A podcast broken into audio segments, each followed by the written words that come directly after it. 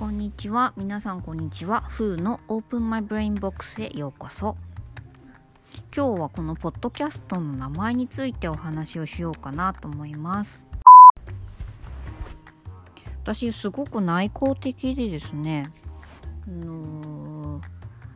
Quiet という本を書かれたスーザン・ケインさんという方の TED を見てで、まあ、その方が内向的な人が一定数いてでそういう人たちが世界をどう変えてきたかとか、まあ、そういう人たちは、まあ、いていいんだと社会に非常に貢献してるんだっていうようなことをお話ししている TED Talk だったんですね。それ見たのが多分10年ぐらい前だと思うんですけどでそれを見た時に私はすっごくホッとして涙がポロポロ出てきてたんですね。でその TED Talk の中で内向的なあなたもたまにはあなたの考えてることとかそのあなたが持ってるバッグの中身を取り出して人に見せてくださいと。意外と周りの人のやつに役に立つかもしれませんよっていう風な言葉でその TED Talk が締められたんですね。でそれがすごく心に残ってて。スーザン・ケインさんって方はアメリカ人でアメリカであの法律家をされてたんですね。弁護士さん。であのスーザンさん自身もすごく内向的で、まあ、昔からずっとこう絵本あ絵本じゃないですね。本を親しむに親しんですごく育ってきた人で。でまああのスーザンさん自身もあの、まあ、アメリカってすごくこう明るくて人気者で。で、まあ、ちょっとこう内向的な人たちはちょっとま虐げられるような、まあ、日本でもそういう傾向あるかもしれないですけど周りから特にそういう傾向が強いからでスーザンさんは結構こう自分を偽って、ね、なるべく明るくして生きてきたんですけど、まあ、ある時その内向的なことっていうのにこうフォーカスをしていろいろ調べたりして一冊本を書かれたんですね。で日本てあのまあ、アメリカよりも内向的で一人で何かをするとかってことは結構許容されがちですされることが多いと思います。まあ、例えば一人カラオケとか一人焼肉とか、まあ、基本的にはもうアメリカでもヨーロッパでも基本的にはあんまりなんかいいとされないし、あの、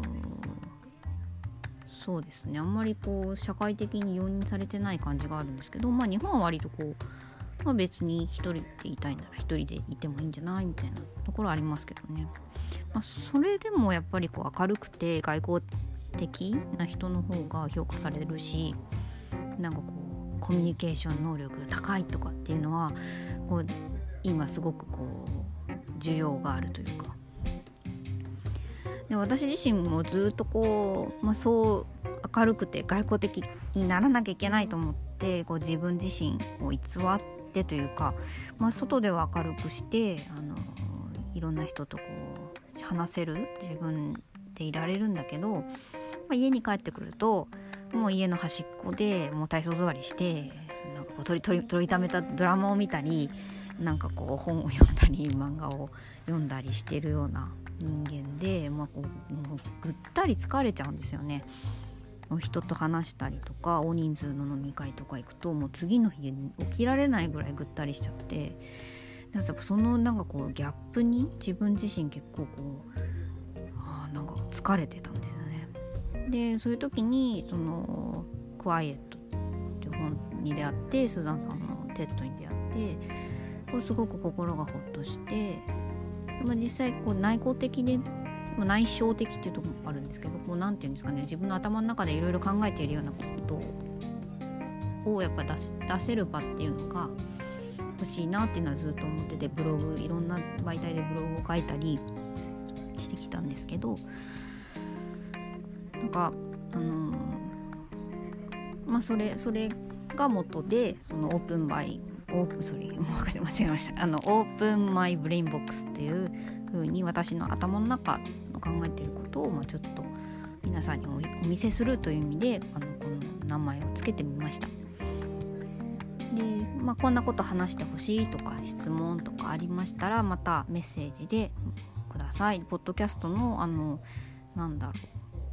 定期購読とかもしてもらえるとすごく嬉しいです。それではまた Have a nice day!